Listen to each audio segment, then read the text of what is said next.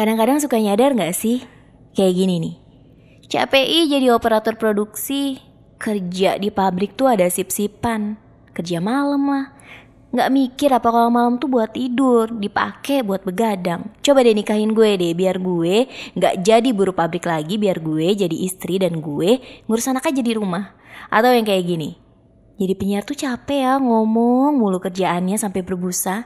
Emang di luar sana ada yang peduli gitu, ada yang mau dengerin gue gitu. Atau malah yang kayak gini, capek jadi ibu rumah tangga. Ngurus anak, ngurus suami, eh. capek nyuci, masak, capek rasanya. Sadar gak sih? Kadang hidup yang kita keluhkan itu adalah impian banyak orang di luar sana. Sebentar deh. Ini mau jadi Meridiana atau mau lanjut penyiar story sih? Halo, penyiar story sekarang masuk di episode 4 Kangen gak sih? Aduh, apa ya? Jadi agak sedikit awkward nih ya, canggung ya. Uh, di episode 4 kali ini mungkin Ayah mau sedikit cerita pengalaman yang gak bisa Ayah lupain waktu Ayah pertama kali masuk jadi penyiar radio ya. Di radio Suara Bekasi dulu, hmm, sekarang Ayah udah nggak di radio Suara Bekasi by the way. Jadi waktu gue siaran di radio Suara Bekasi dulu tuh gue pernah di WhatsApp jam 2 malam sama bos gue untuk ngeliput satu acara. Itu jam 2 malam gue inget banget bilang kayak gini bos gue, "Ayah, besok sama Ardi datang ke rumah wakil wali kota Bekasi." Waktu itu masih menjabat Pak Saiku Ahmad. Uh, mungkin sekarang masih juga ya, tapi apa kalau gue salah tolong dibenarkan ya. Nah waktu itu gue berpikir bahwa wow gue bakalan ngeliput nih Pak Saiku ya kan orang nomor 2 di Bekasi bangga dong jam 2 malam tuh.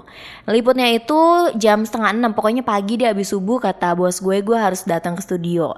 Ya udah kan gue janjian sama Ardi salah satu temen gue juga di sana di studio radio gue berdua berangkat dari studio itu setengah enam.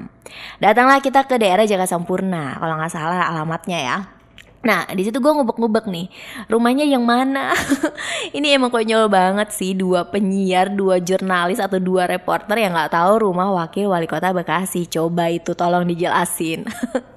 Tapi akhirnya kita ketemu lah ya. Pas kita ketemu sama satu rumah itu, rumah besar itu, dan gue ngeliat di sana emang banyak banget orang lagi ada acara gitu. Tapi gue pikir-pikir, ini kok uh, orang tua semua ya di? Gue ngomong gitu ke temen gue si Ardi. Terus kata Adi iya ya Ai ada acara apa ya Ai? Gue juga nggak ngerti nih. Terus apa yang harus kita liput? Mana Pak Saikunya? Gue nyari-nyari gitu. And then apa yang terjadi?